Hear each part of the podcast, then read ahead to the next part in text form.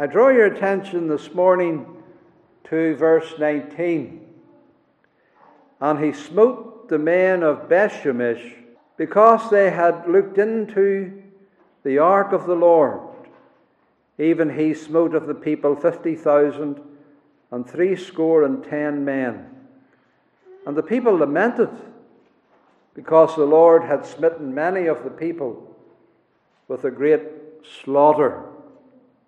My focus this morning is this looking business. It says there they had looked into the ark, or they saw into the ark. They perished for looking. There are thousands dead. It was a great slaughter, the text says. Greater even than the Philistines wrought in Israel at the Battle of Aphek. It was thousands, but not as many as this. Greater even than the Lord's hand wrought on the Philistines whenever he smote them with the tumors and with the mace. In fact, we're not even sure that any died in Philistia. It certainly doesn't mention great numbers.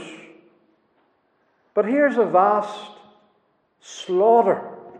And it's the greatest slaughter of all that we have met.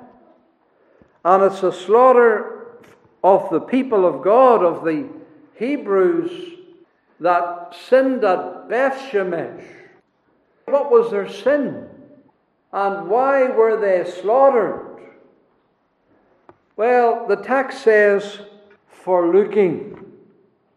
They saw, they were slaughtered. So that's serious looking, isn't it? Serious seeing. And there's no doubt about the cause and effect. Because what does the text say? He smote the men because they saw into the ark. So there's no question about why. This verse is very interesting because there are five verbs in it. There are three verbs in relation to God, what God does, and it's the same verb. The Lord smote. He smote them three times. It emphasizes that the Lord did it. And then two of the verbs are in relation to Israel. They looked and they lamented. Looked and lamented because the, the Lord smote them. So we have here a look that led to lamentation. It's clear here that there's some great irreverence that has been committed by them because the text says they looked into the ark. Judge for a look. Be careful what you look at, congregation. We have to be careful what we see, what we glance at, what we pry into. Now, of course, the Bible says a lot about looking, doesn't it? This verb is very common, seeing and saw looking, beholding. A look can save and bless, or a look can damn and. It depends what you look at, and it depends how you look at it. Do you know that you can study the book of Genesis in terms of this verb? It opens the whole book out. It, even reveals unto us the gospel. Do you know who was the first one who ever looked? It was God. He just started to make a world. God saw. God looked. God saw the light. He just called it into existence. One of the first things he, he called the light into existence. He, God saw the light. And it was good. You can follow that verb the whole way down in creation. God saw this, God saw that, God looked at this, God looked at the other. It was good. And then at the end of creation, he looked at all of the creation and he saw that it was very good. So God is the first one who did all the looking. But then you remember whenever man began looking, the woman saw. She looked at the tree. She saw the tree that was forbidden. She saw that it was good for food, that it was pleasant to the eyes. It was wonderful to her looking. And she desired it, and she took and gave to her husband. You know what happened.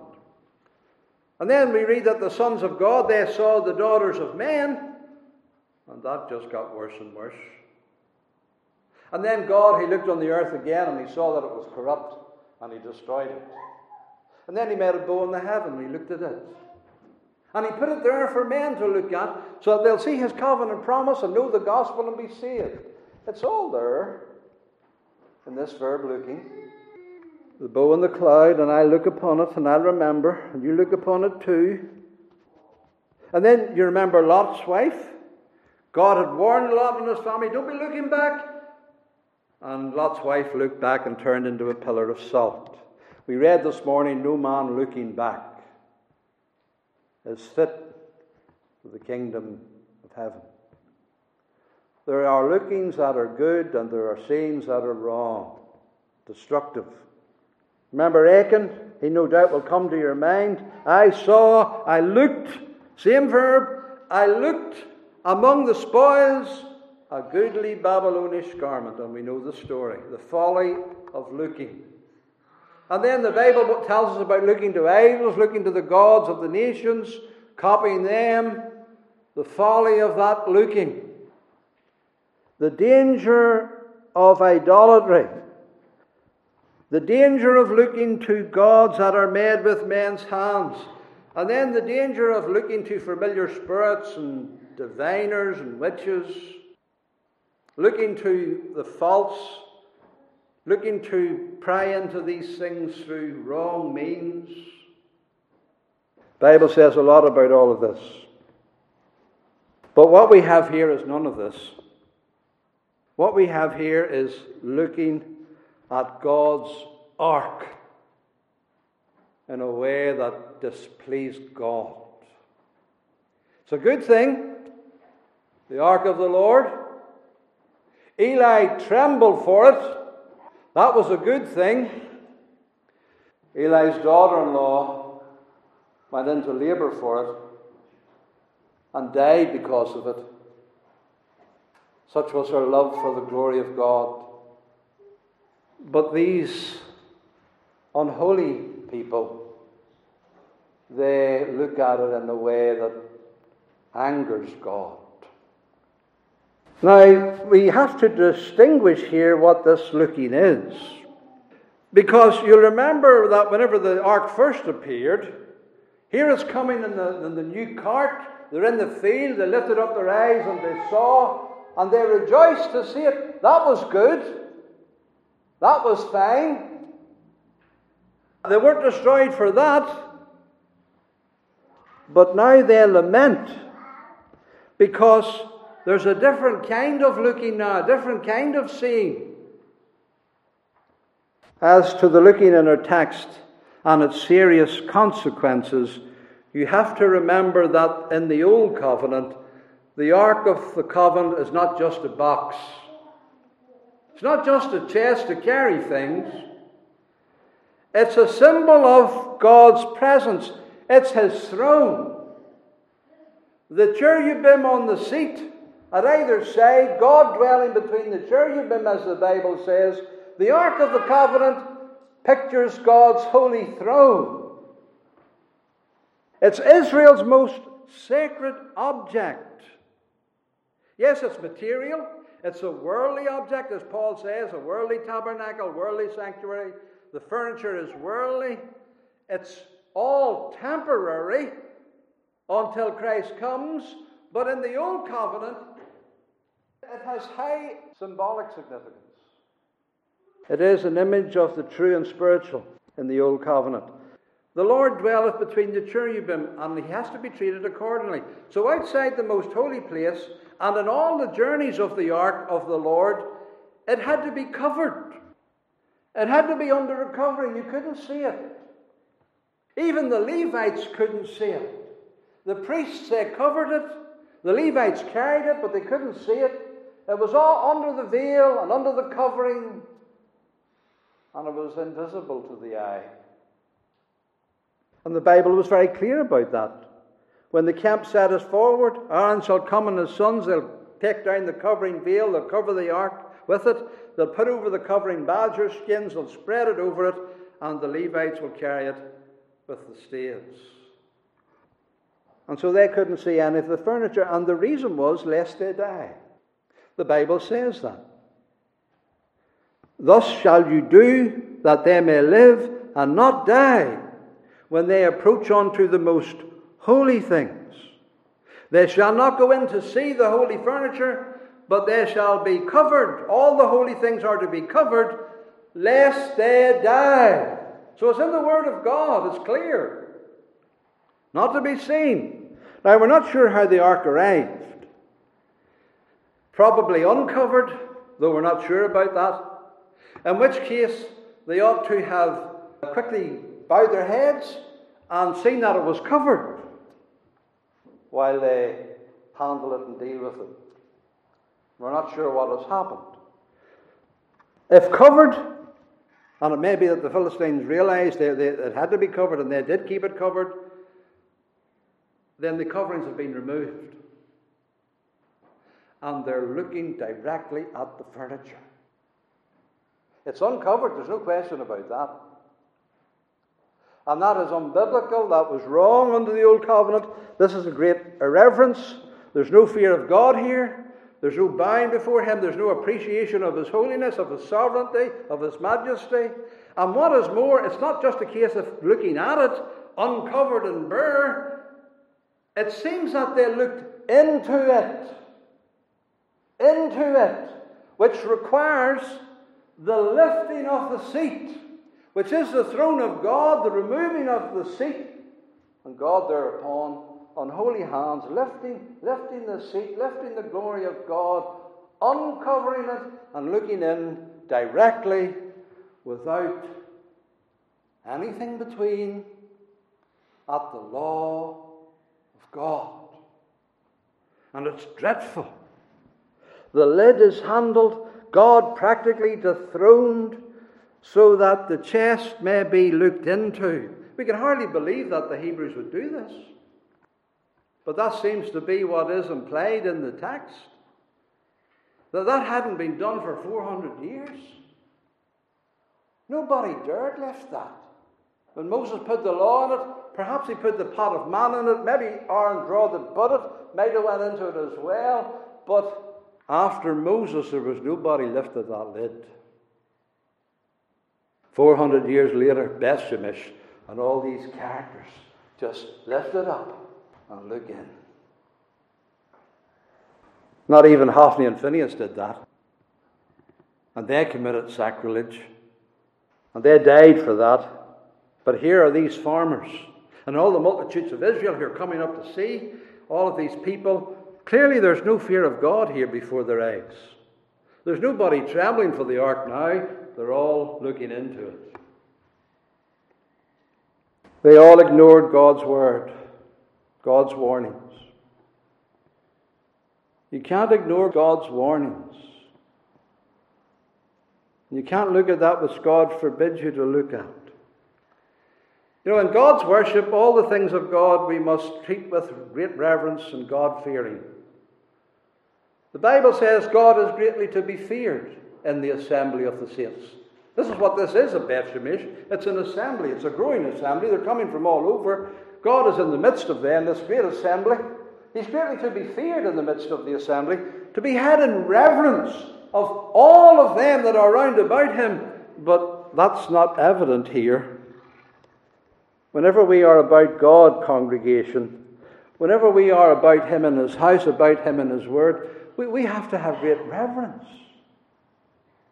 And not be doing the mundane and thinking of the mundane and the worldly, but He's to be feared, He's to be reverenced, He's to be looked to with carefulness and with faith and with the bowing of our hearts in true humility. Greatly to be feared the text says, and had in reverence of all. There are no exceptions. Everyone who dare assemble in the presence of God, of all that are about him. Clearly, these people of Bethshemesh didn't do that, or they would have lived. Just think of those cherubim on the mercy seat that surround the throne. God dwelleth between the cherubim. We get a picture there of what is going on in Isaiah chapter 6, because you remember Isaiah saw the Lord high and lifted up on his throne, and he is reigning, sitting upon a throne high and lifted up. His glory fills the temple, and the seraphim are round about him. They have six wings. You know what the wings are for? For covering. They, they cover themselves. They cover their eyes, they cover their feet. Even the holy seraphim who never sinned, who are around the throne of God in close proximity, they have the covering, they have the veil. And here on earth, the people of Bethshemesh uncovered. Take away the very lid. No reverence, no, no veiling, no bowing the head, no closing the eyes. You know, in the synagogues in the ancient times, whenever they talked about the Shekinah glory and praying for it to come, they would bow their heads and close their eyes because they knew that no one can see the Shekinah glory. You can't see it and live. Well, so that, that's the right response humility and fear, confession, repentance, as Isaiah said, Oh, woe is me! I'm undone. He's bowed his head. He's covered his heart in humility and repentance, and the Lord has let him live. So, not in irreverent prying and gawking at the things of God, but handling sacred things reverently is what we ought to do. So, this teaches us, congregation, to obey God, to be conscious of His presence, and how to behave in His presence. Now, this is obviously a public violation, a congregational violation, done in the open. In the church, in congregation worship, we, we dare not go outside God worship. You know, you can't just bring in foreign things, whatever you think, we notions you get into your head to introduce them into God's worship. You, you just can't do that. We can violate the Word of God by such things. There's danger. Bringing in foreign, irreverent things. Oh, it works in the world. It has success in the world. Well, what about it? Church worship isn't about success and what works in the world. It's about worshiping God. It's about reverence. It's about obeying His Word. Not pleasing the world making it a, friendly, a world friendly church for the world. That's not what it's about. It's about the fear of God. So they're doing this publicly. Now, if they're doing this publicly, what are they doing privately? If they have the audacity to do this in the public place, this irreverence, what is it that they're doing in their homes? What is it that they're doing behind closed doors? What is it that's in private taking place? It's probably a lot worse. So when God judges these people, it's not just for the public violation, this is just the climax of wickedness and no fear of God. So these sinners are judged, not that this is their only sin, but it's the sin that lets us see their judgment is just so we need to learn this morning that we cannot pry into the things of God. You know, the Bible's so up to date, it's always relevant. God is to be trusted, believed, not prayed into, not searched into. Well, look into God like he's some sort of laboratory specimen. Well, look into God. That's what they want to see, you see. They want to see God. They want to look in and see God. But you can't look into God. We're just to believe Him, to trust Him, to love Him, to fear Him, to obey Him. There, there's none can look into God not to try and explain Him, to question him. You know, there are people who try to reconcile absolute sovereignty with human responsibility, uh, and they pray into God. Uh, and they come to a situation where they deny his sovereignty. They can't fathom it, they can't accept it, they can't just believe that he's the king on the throne. No, they have to pray into it and somehow reconcile it with freedom and liberty and the goodness of God and all of this. And so they pray, they pray, they pray, they look into God, they bring him into the laboratory, they put him onto, under a microscope to justify him. We don't have to justify God. We just have to believe him. We just have to fear him and reverence him. That's, that's what we have to do. Not deny things about him or say other things that kind of make a God that is acceptable in the eyes of the world. That, that's not our job to do. So, by looking into God, we're in danger of making him like ourselves. You know, we can become very intellectual and define God.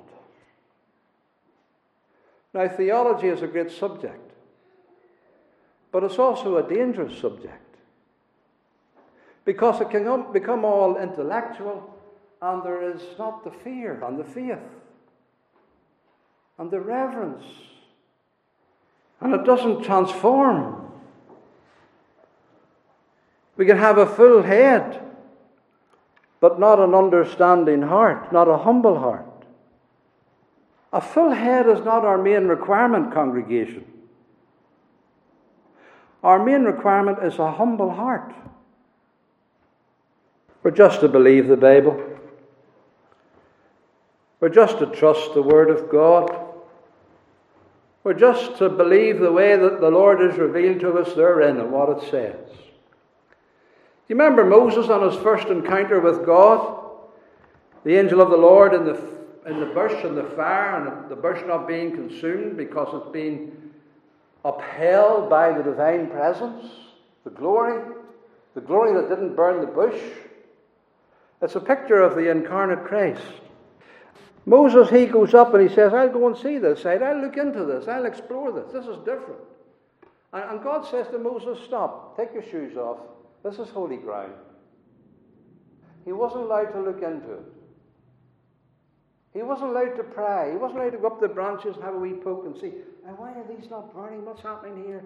He wasn't allowed to pray. He was halted. And he just heard the word of God. And he had to believe and obey, that's all. You can't look into God. Don't draw any more closer than Moses. Stop right there, get your shoes off. This is holy ground. Be reverent about me. Well, there's none of that here. They're looking into the ark. There's no keeping their distance. There's no bowing their head. There's no veiling their eyes. They're not obeying the word. They're not believing the word. They're just having a poke and a pray and a gawk. We cannot pry into God.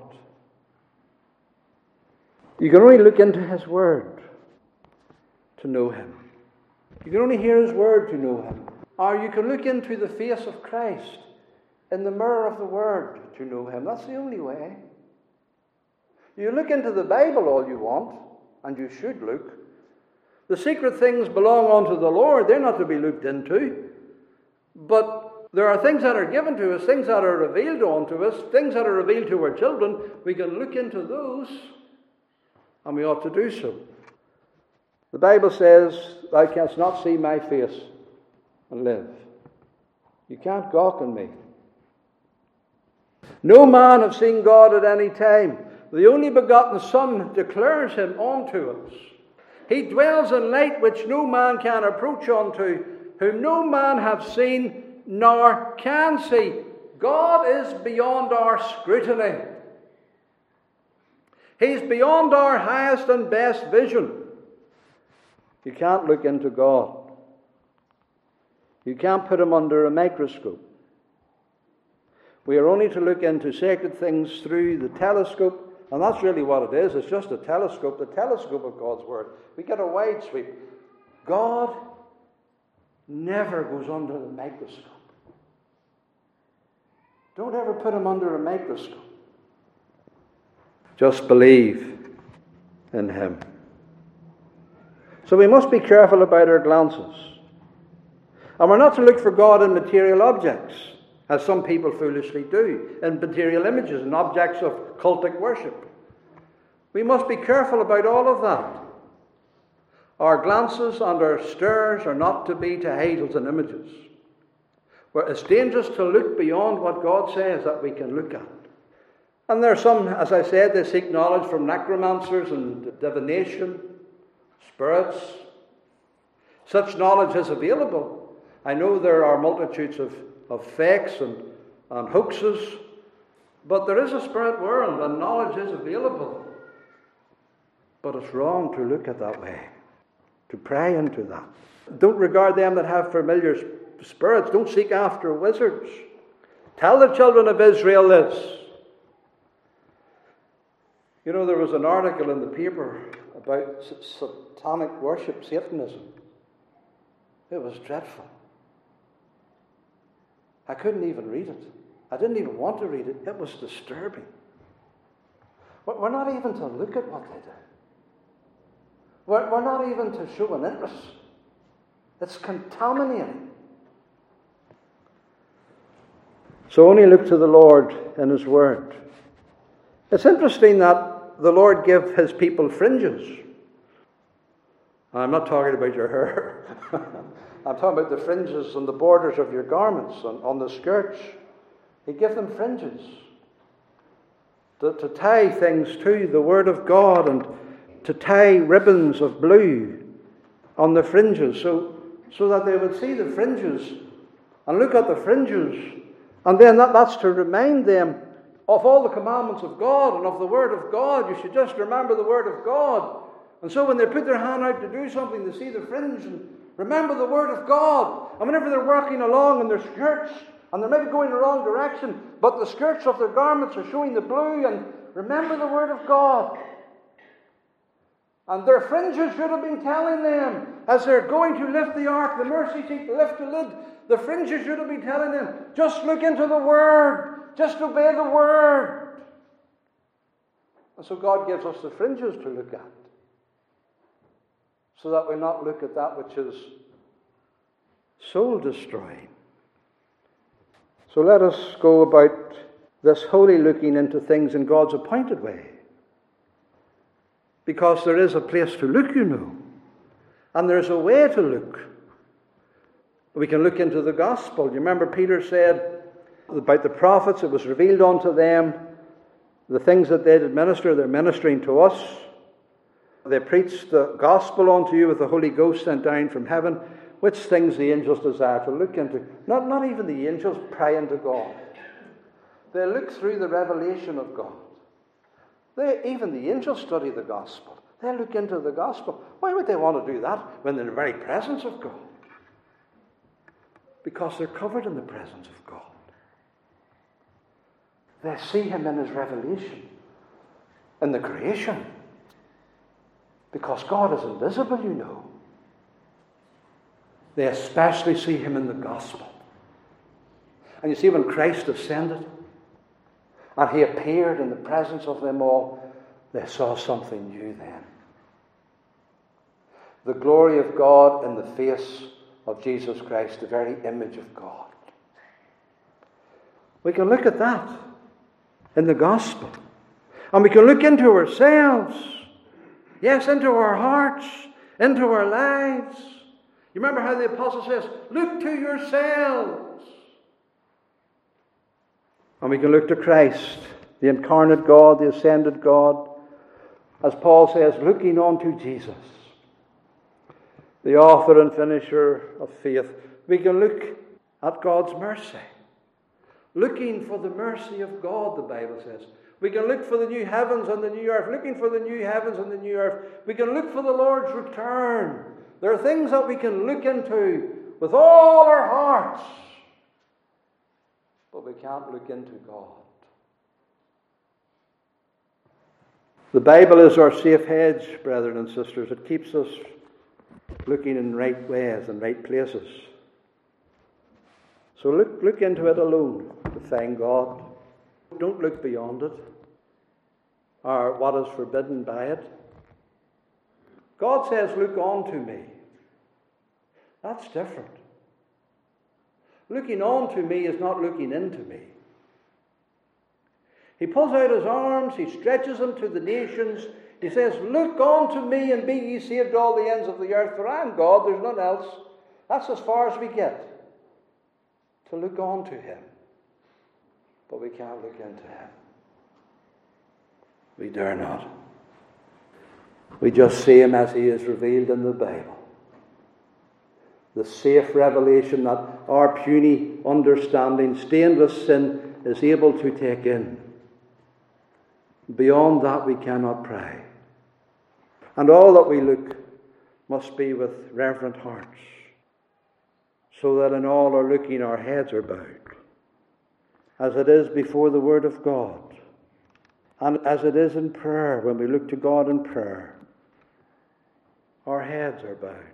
Usually our eyes are closed too, because we look by faith with the Word of God. So look into the book, look into the Scriptures, and see God therein revealed, and believe in Him, and love Him, and trust Him, and seek Him, and pray to Him. And to Him who dwells in light that cannot be approached unto be eternal glory through Christ. Amen.